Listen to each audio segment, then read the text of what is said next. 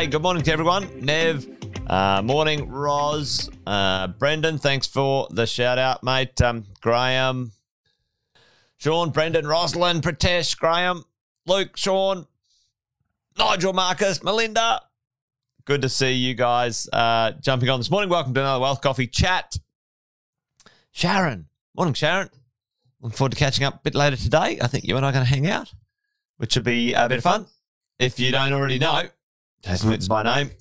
Um, so um, let us know if you're new. If you're dropping by, this is the first time, or maybe you're new to our mentoring program. Uh, like Pratesh said, we had a, a bit of a nuts and bolts mentoring night the other night about tax, and that was just scratching the surface, Pratesh. Um, there's so much that you can do when it comes to managing the costs that are associated to investing and minimizing those and maximizing your returns. So uh, I'm glad you enjoyed that the other night, Pratesh. Um, good to see you uh, here, Stephen. Yeah, mate, it's been a while. Hope you're well. Hope you're well. Hope you're well. Um, and Ashley, good morning. Thought we might uh, hang out this morning and talk about a few things. Um, but um, like I said, if you're new, let us know. Let us know uh, if you're if you're uh, if you're new, where you're from. Give us a shout out, whatever it might be.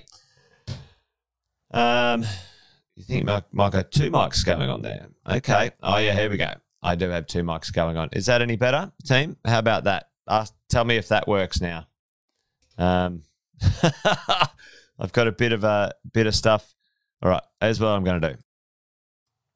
I'm going to turn that one on and turn that one off. There you go, Marcus. You're dead right, mate. I did have two mics uh, going into my system, um, and um, um, it was uh, mucking around. Anyway, well, thankfully, thankfully, you guys aren't here for for technology tips. Anyway, there you go. Um, but uh, hey, this morning uh, I chucked a bit of a title. Um, well, there you go, Jeff. We'll see. We'll see. We'll see what uh, what goes on with those things. It's interesting out there. There's uh, some, you know, there's some rhetoric going on in the marketplace and in uh, in the newspapers, etc. There's an election going unless you unless you unless you live under a rock. Um, you know you know that uh, all the parties are vying to get re-elected and uh, talking about certain things. But um, you know one thing that I don't see a lot uh, a lot of politicians talking about, you know, and it's not. I don't understand. For me, maybe this is just a little bit of an aside this morning. Stick with me. I don't. I don't. Uh, I don't particularly um, you know, support either side. Uh, I think uh, at the end of the day, both of them give me the shits when it comes to the world of property investing. They change their mind all the time, and especially taxing me, which annoys the crap out of me. But anyway, let's not uh, go down uh, go down that path this morning. Um, I don't hear uh, a conversation about these two things that I think are vitally important for the next five years in Australia, uh, and one of them um, is is very under whelming the the talk about this right now. You guys have heard me talk about the supply and demand issues we have in Australia. You know, we have actually a, a lot of small uh, builders uh, and some large builders and developers um, going bust at the moment, and um, I think we will see a little bit more of that coming towards the end of the year. Um, we've got our ear to the ground here at Positive, you know, and thankfully, you know, we've been working with some great people um, some great people in that space. Uh, that none of them are getting out sort of unscarred when it comes to this building boom we've got going on. We've got a building demand boom, but a supply chain shortage and disaster going on. Um, but that what that wasn't my main point of conversation this morning. Um, there's an article going around um, that uh, I read, and it was in the actual budget papers um, uh, for the, in the last few months. Uh, and tell me, what do you guys think this is?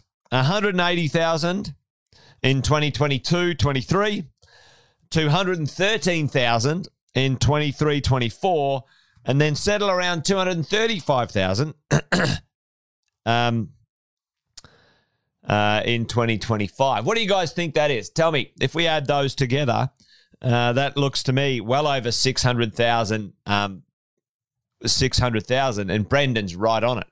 And listen, team, we're talking about migration. We're talking about migration. Um, uh, uh, more importantly, overseas migration. you know, over 600,000 people the government is targeting to bring into the country. And I've personally, I think it's a fantastic um, um, process. Unfortunately, uh, as Australians, we're not we're not replicating enough. Our actual natural increase in population is declining. We have a problem, a challenge in our um, in our um, in our country that it is a massive piece of real estate with a very small amount of people.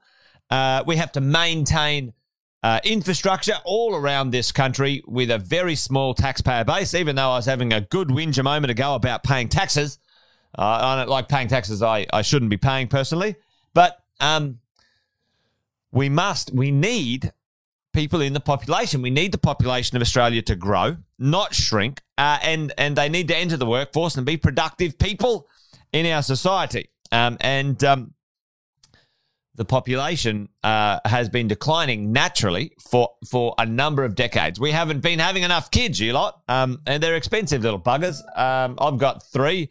I did my. Um, uh, which politician did the old? Uh, you know, one for you, one for mum, one for dad, and one for the country. Who did that? Was that John Howard? Was that John Howard or was that Bob Hawke?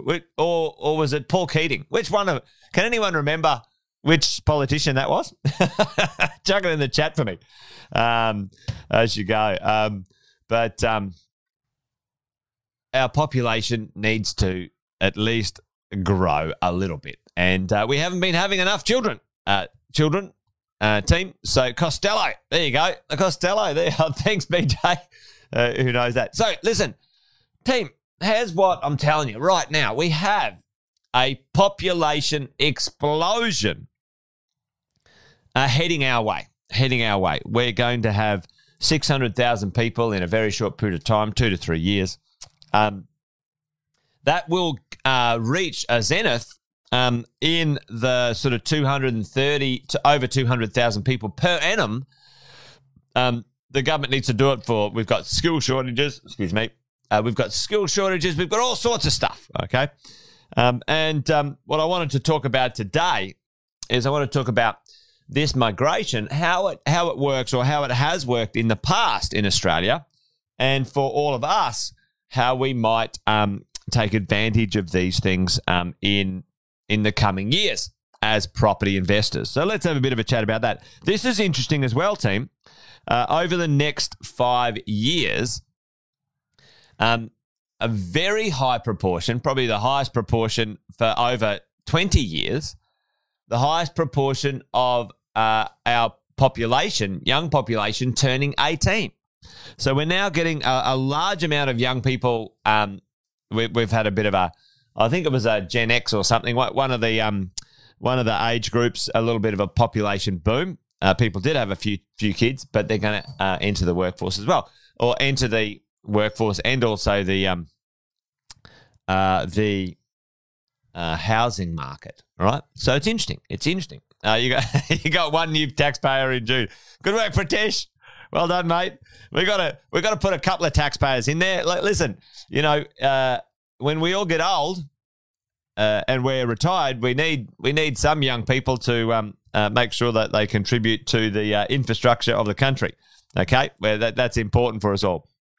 So we've got six hundred thousand people on their way in the next three to four years, and more. Probably, if you talk about it over five years, just add this up over five years. Imagine they do reach two hundred thousand, um, two hundred thousand a year for five years team. That's a million people. That's a million people um, over that period of time um, uh, into the into the country, and we are uh, in dire straits right now when it comes to construction uh, and property. And uh, you know, you get the banks and the and the you know the newspapers carrying on like a friggin' bunch of pork chops. Ah, interest rates are going to go up, property prices are going to go down. You know, uh, what what a bunch of bullshit. They're not talking about you know these massive amount of supply and demand issues we've got. And they're not talking about, you know, 600,000 plus people going to enter the country with money, by the way, because, you know, whether you like it or not, Australia's immigration um, policy is if you've got skills, you've got money, um, and, uh, you know, you, pa- you, t- you pass all the tests, you can come into the country. So they're going to come in with money, they're going to come in with skills, they're going to get jobs, they're going to buy houses. Well, they want to buy houses. And where are they bloody going to live? So, you know, for me, for you, like, what's going to happen, team, um, in these next few years? I find it very difficult to believe that just because interest rates go up a few bucks, that um, property prices are going to go down. I think I think it's the stupidest concept on the planet right now. When the, the way they're talking, potentially the idea that owner occupiers who borrowed more than they should or who can't afford it, blah blah blah blah. We've had this chat before. There's we've had more we've got more savings than we've ever had. We've got more equity than we've ever had for the first time in a decade. Our our salaries are going up and our incomes are going up. Um, you know, so there's some positive things. I'm not going to harp on about that, but join me next week for I'm going to do a one hour special actually at mentoring called Fear and Facts because every now and then, every few years, I've got to I've got to put this um I got to put this stuff to bed. You're dead right, Pratesh. Common sense ain't that bloody common, unfortunately. So we've got six hundred thousand people coming. Let's look at let's look at let's look at how when they come into Australia. excuse me Let's look how they come into Australia, where they disperse to, team. Um, Brendan, I like that, mate. I like it a lot. You can't put brains into hardwood. Uh, well, uh, yeah, that's a good one. Now, listen, you know, uh, clearly over the last couple of years, we haven't had a lot of people enter the country. You know, come sort of uh, um, early 2000s, the government said, listen, listen, we need our population to grow natural increase is not cutting the mustard. Let's get quite aggressive in our immigration policy, right? And on average, you know, if you look over that sort of decade or those 20 years, on average, it's, you know, averaged out about 250,000 people. Okay. And that is the number, ladies and gents, that's the number the government will bring the overseas migration, immigration to. And that's the plan, right? 180, 200, 250,000, et cetera, et cetera. That's coming our way. Okay. What happens? Tell me right now, team. When when um, when we have a large amount of people enter the country, there are two places, um, by and large, that the majority of those people enter the country. And tell me, uh, what two cities are those, folks? Let let me know in the chat.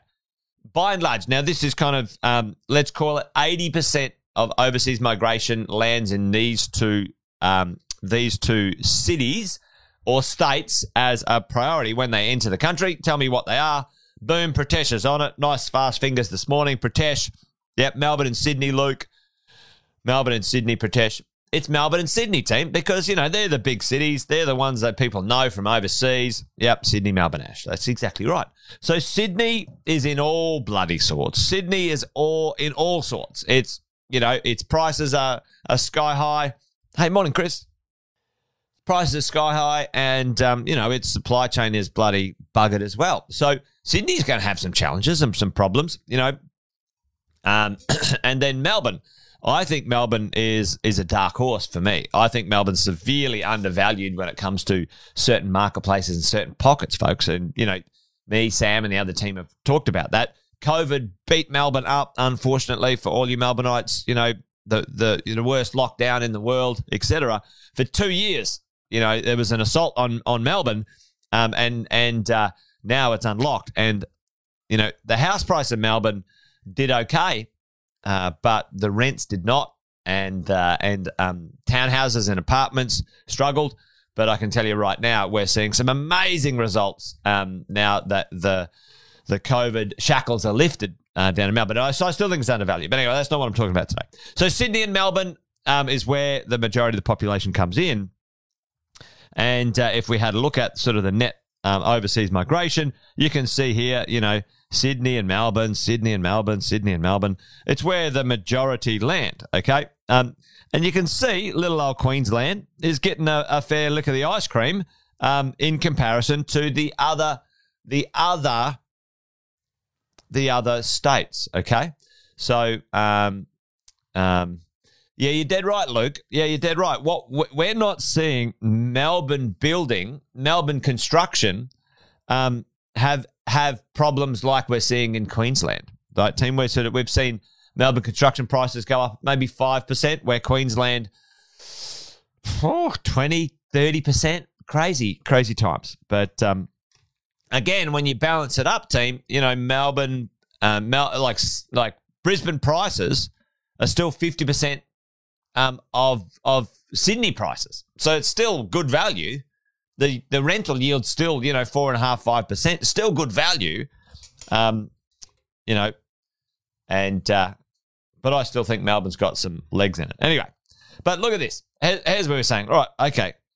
If we're thinking, if we want to benefit from directly some of this overseas pressure and boom team, um, well, that's going to land in places like Sydney. It's going to land in places like Melbourne.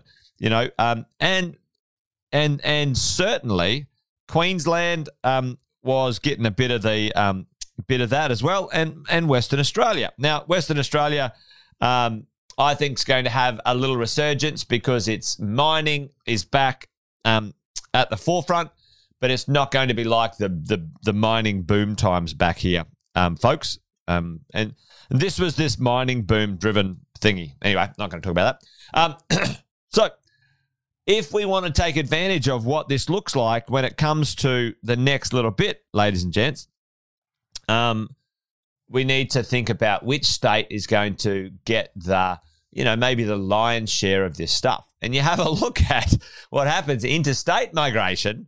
So there's a few things. You go, you go, all right, where are they going to land? Where is this population boom going to particularly affect us? Most likely Melbourne, Sydney, and Queensland.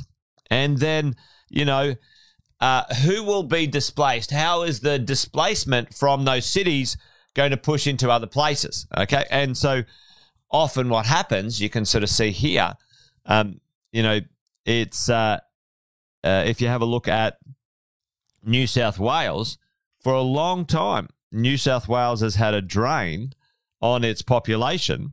Um, you know, SA and so so too with WA. Um, and you know, they move to other places. So, you know, it was very popular to move internally to Victoria or Queensland. And that has been kind of the that's been the kind of the go-to team for a long, long time. So I, for me, for you, if we're sitting all sitting here right now and go, how are we going to take advantage of this in the next little bit? It's if we have, you know, 600,000 people enter the country via Melbourne and Sydney, majority of those people will actually stay in Melbourne and some people will, will be displaced and want to leave. Um, now that might be original residents or they or, or people who arrive go, this is too expensive, I'm going to go somewhere else. And then you know, the other advantage is those populations will flee to southeast Queensland is very popular. So all the way from literally Tweed Heads, probably if you wanted to include it, all the way from Byron Bay to Noosa, to be honest, that that kind of chunk of, of southeast Queensland uh, and Melbourne. Um, and, um, you know, any further afoot, people going to South Australia, WA, other places, um, is limited internally. So, you know, the takeaway. What's the takeaway? Yeah, Tasmania's left out. well, Pratesh Tasmania's population went backwards for over a decade. Um, it's kind of like a, a, retirement place now for um, you know Melbourne and other places. Anyway, Tasmania, you're all right, but I still don't understand how your property prices can go up crazily and, and your your economy down there is rubbish. Um, I just it's kind of like it's a holiday town. It's a big holiday town with no real jobs. Um, Sadly, sadly, Tasmania is a beautiful, amazing place, but the just the jobs and the economy and stuff is just just hardly non-existent. Sadly, but anyway, oh, that might change one day. Pratesh, you never know. Um, so, what's the point? What's the big takeaway here today, team? We've got a lot of people coming into the country. Uh, it's going to happen. It might go slow to begin with, but it will pick up. It will speed up. Where are they going to land? Sydney and Melbourne where can we take advantage of things? Because for, for the most part, most of us are priced out of Sydney, priced out of Sydney. Um, Melbourne, absolutely 100%. I think it's massively undervalued. Um, and, and Brisbane, Southeast Queensland, huge opportunity. The population pressure and push will go into those three states as a majority. So it's not going to sort of, you know, you're not going to be down in, um, you know, South Australia and go, oh my lord, you know the population's boomed down here, it's gone gone ballistic, um, or Tassie, or Western Australia per se. Okay. So that's what I wanted to have a bit of a chat about today. But I find it, I find it really bizarre. I find it really bizarre, team. I find it super bizarre that the government, oh, there we go, the politicians aren't talking about this stuff. We've got a bloody disaster on our hands, and all they want to do is give away more free money to the friggin' first home buyers who can't even afford to buy the properties anyway. Anyway, don't get me started. I'll get on a rant. uh, yeah.